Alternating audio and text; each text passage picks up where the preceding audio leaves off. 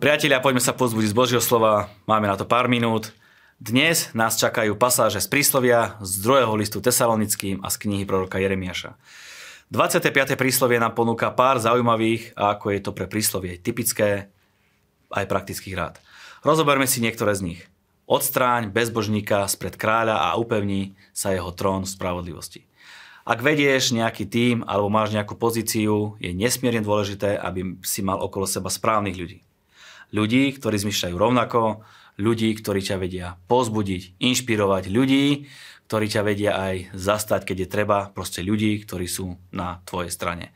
Je lepšie nemať okolo seba ľudí, ktorí ľudovo povedané rozbijajú partiu, nedržia s týmom a nemajú rovnaké ciele, ambície a vízie ako zvyšok. Športovci vedia, o čom rozprávam a presne takto platí aj v živote.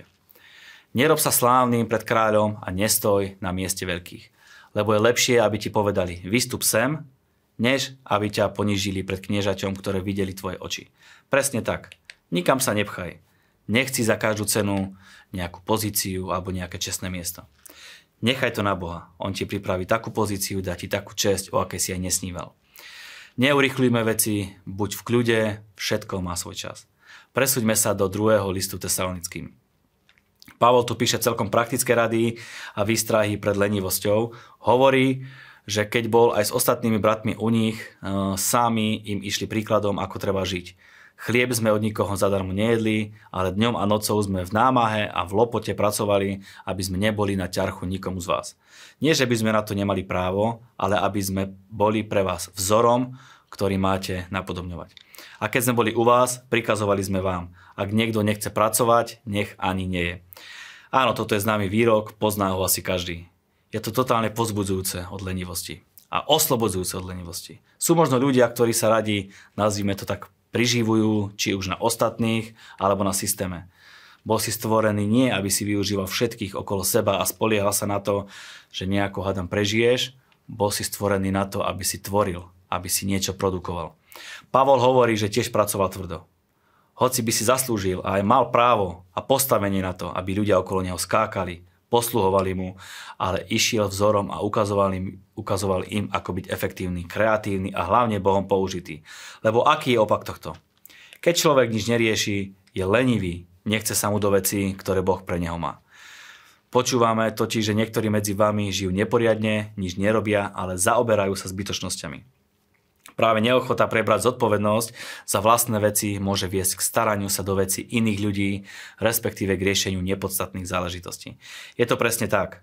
Človek, ktorý sa nudí, potrebuje svoj dlhý, neproduktívny čas nejako využiť a tak sa stará do veci, do ktorých mu nie je nič. Rieši absolútne hlúposti a to, čo, je vôbec, to, čo vôbec nie je dôležité a podstatné. Z toho nám vyplýva, že je dobré, keď svoj čas nejako využijeme. A to isté platí aj pre naše deti. Je veľmi dobré ich nejako zamestnať, dať im čo najviac krúžkov, koníčkov a záľub. Úplne ideálnym na toto je napríklad šport. Odporúčam, ak je to čo je len trošku možné, aby ste svoje deti prihlásili na nejaký šport, alebo nejaký záujmový, alebo hudobný krúžok. Je veľmi veľa možností, ako môžeme deti zapojiť okrem benefitov, ktoré sú napríklad zo športu prospešné na zdravie a na správanie sa dieťaťa, budete mať, bude mať to dieťa stále menej a menej času zaoberať sa hlúpostiami a nepodstatnými vecami a aj menej času budú tráviť na mobilných a iných elektronických zariadeniach. Určite to funguje, odporúčam. Venujme svoju pozornosť a svoj čas na podstatné veci. Na veci, ktoré nás rozvíjajú a posúvajú dopredu. Potom budeš, ako hovorí Pavol, pokojne pracovať a jesť svoj chlieb. Budeš mať krásny, vyrovnaný, upokojený a pokojný život. Poďme do knihy proroka Jeremiáša. Boh tu hovorí, že v ľudskej krajine a v jej mestách zmení ich údel. Keď sme prijali Krista do svojho srdca, aj náš údel e, Boh zmenil a ukázal nám cestu, ktorou chce, aby sme kráčali. Potom hovorí fantastické proroctva o novej zmluve, pár sto rokov predtým, ako sa to stalo. Hľa, blíži sa čas, znie výrok hospodina, keď uzavriem novú zmluvu s domom Izraela a s domom Júdu. Nie takú zmluvu, ako som uzavrel s vašimi otcami, keď som ich chopil za ruku, aby som ich vyviedol z, Egypt, z Egypta. Oni totiž moju zmluvu porušili, hoci som bol ich pánom. Znie výrok hospodina.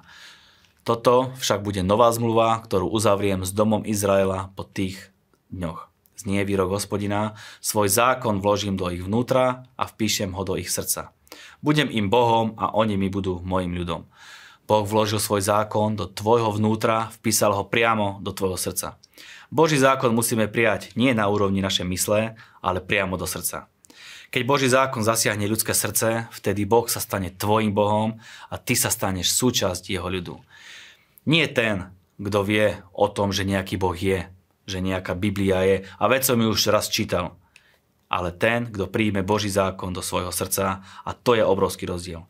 Potom ďalej Boh hovorí Jeremiašovi, aby kúpil isté pole eh, alebo aby sa lepšie chápalo tak nejakú časť pozemku. Hovoril mu to v čase, keď Jeremiáš vedel, že Jeruzalém bude zničený, že tu nič e, nemá žiadnu hodnotu. Jeremiáš síce váhavo, ale predsa kúpil to pole, aj keď Babylončania už obliehali Jeruzalém. Nedávalo to síce žiadny zmysel, ale poslúchol a dôveroval Bohu. Boh mu hovorí, Veď toto hovorí hospodin zástupom, zástupov Izraela. V tejto krajine sa ešte budú kupovať domy, polia a vinice. Boh pozná budúcnosť. Vie, čo sa bude diať za pár rokov, za pár dní. Vie, čo sa bude diať zajtra. Preto je úplne úžasné, že máme Boha, ktorý chce pre nás to najlepšie a keď ho budeme poslúchať a dôverovať mu, budeme vždy o krok vpred a nech sa stane akákoľvek kríza, krízy sú v posledných obdobiach veľmi časté, Boh nás, bude cez, boh nás cez všetko prevedie. Len mu musíme dôverovať, mať s ním vzťah a byť na jeho strane, byť na jeho území. Prajem každému jednému z vás a samozrejme aj sebe nápady od Boha, ktoré budú na jeho slávu. Amen. Ďakujeme za vašu priazň, za vašu podporu. Nech je Pán s vami.